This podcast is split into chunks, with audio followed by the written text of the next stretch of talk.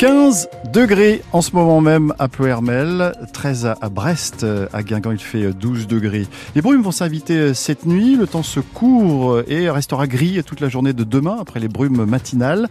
On aura pour les minimales entre 7 et 10 degrés, demain jusqu'à 16 degrés. À nouveau donc ça grimpe encore avec du vent un peu plus fort sur le Finistère et les côtes d'Armor. Journée grise un petit peu pluvieuse dimanche également avec les mêmes températures et un peu plus de vent.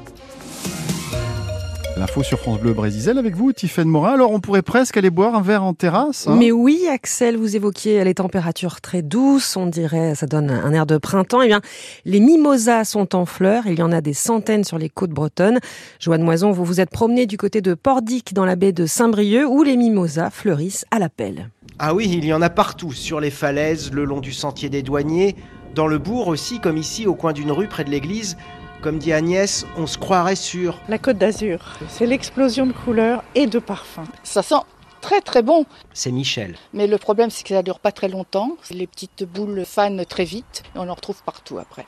Donc vous en avez un derrière chez vous? Deux même. Maintenant, c'est un buisson très très important. vous avez du mal un peu à le maîtriser? Ah, Complètement. On le taille régulièrement et ça repousse, ça repousse sans arrêt. C'est vrai que le mimosa peut vite devenir envahissant. Alain, le mari de Michel, en sait quelque chose. Il se souvient de la maison de ses parents près de Saint-Malo. Le long de cette maison, sur le pignon, il y avait un mimosa qui était énorme. Et un jour, on s'est aperçu que les racines avaient non seulement percé le mur, mais en plus, ça courait dans la cave.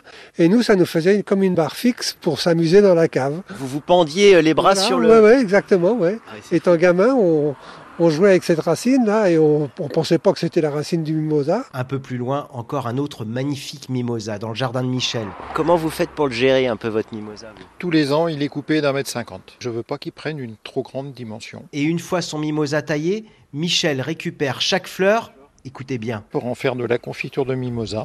Et les mimosas en fleurs. Et les confitures, vous les avez en images sur francebleu.fr.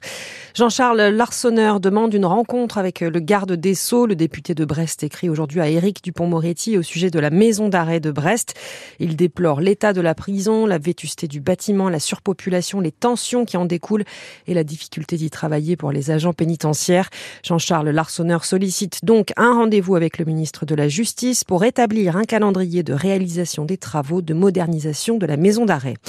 Un accident du travail ce matin à Pinmar, dans le sud Finistère. Un homme de 50 ans, salarié de l'entreprise Joncourt, a été grièvement blessé par une tractopelle. A priori, le conducteur ne l'aurait pas vu. L'homme a été évacué en hélicoptère vers l'hôpital de la Cavale Blanche à Brest. Après l'annonce de la mort d'Alexei Navalny, les autorités de Moscou mettent en garde les habitants contre toute manifestation non autorisée. L'opposant numéro un à Vladimir Poutine est mort aujourd'hui dans une prison russe de l'Arctique, dans des conditions qui restent floues. Navalny était âgé de 47 ans. Il avait été condamné à 19 ans de prison pour extrémisme. L'Occident pointe la responsabilité de Vladimir Poutine à un mois de la présidentielle en Russie. Emmanuel Macron fait part de sa colère et de son indignation. Le chef de l'État salue l'engagement et le courage du militant russe.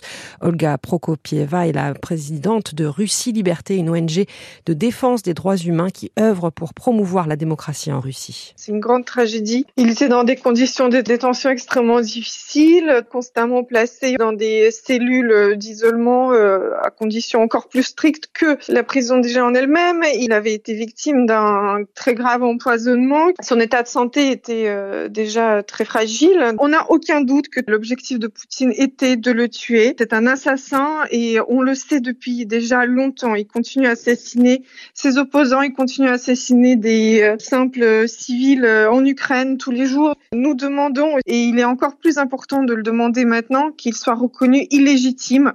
Il y a des élections, des pseudo-élections en Russie le 17 mars. On peut plus considérer comme président un assassin qui bafoue sans cesse les lois, les libertés et qui assassine tous les jours. Olga Prokopievia évoquait euh, l'Ukraine. Le président ukrainien est attendu à Paris où il va demander un soutien militaire plus fort pour résister à l'offensive russe. Une nouvelle plainte déposée contre Gérard Depardieu pour agression sexuelle. Le comédien est déjà visé par une information judiciaire pour viol. Une ancienne assistante a déposé une plainte en janvier dernier pour des faits qui remonteraient, à 2014. C'est la quatrième plainte contre le comédien pour des faits similaires. Les viviers de Roscoff placés en liquidation judiciaire par le tribunal de commerce de Brest L'entreprise de mariage était fermée depuis la fin de l'année et les 11 salariés n'étaient plus payés depuis trois mois. L'Office national des forêts a organisé sa première vente de bois tombé à terre pendant la tempête Kiran, plus de 100 000 mètres cubes. Un quart de ce bois a été mis en vente aujourd'hui. Ceux qui ne sont pas partis seront proposés au catalogue permanent à partir de mardi prochain. Un nouveau lieu pour la langue et la culture bretonne à Quimper. La mairie vient de céder pour un euro symbolique les murs de l'ancien EHPAD des Bruyères dans le quartier de Pénars à une association, Cross and Kearney. Euh, concrètement, ce lieu va bientôt accueillir des stages de danse ou de musique pour les adultes. L'an prochain, il y aura aussi un lieu d'accueil pour les enfants en langue bretonne et c'est là aussi que s'installeront les 70 internes du lycée d'Iwan après le passage de la commission sécurité. La grève toujours sur le réseau SNCF. Un TGV sur deux circule ce week-end, deux sur cinq en Bretagne. Trafic normal en revanche pour les TER et les Ouigo. Les contrôleurs demandent une revalorisation salariale. Vous le constatez peut-être dans les rayons des supermarchés. Les promo-chocs se multiplient ces jours-ci.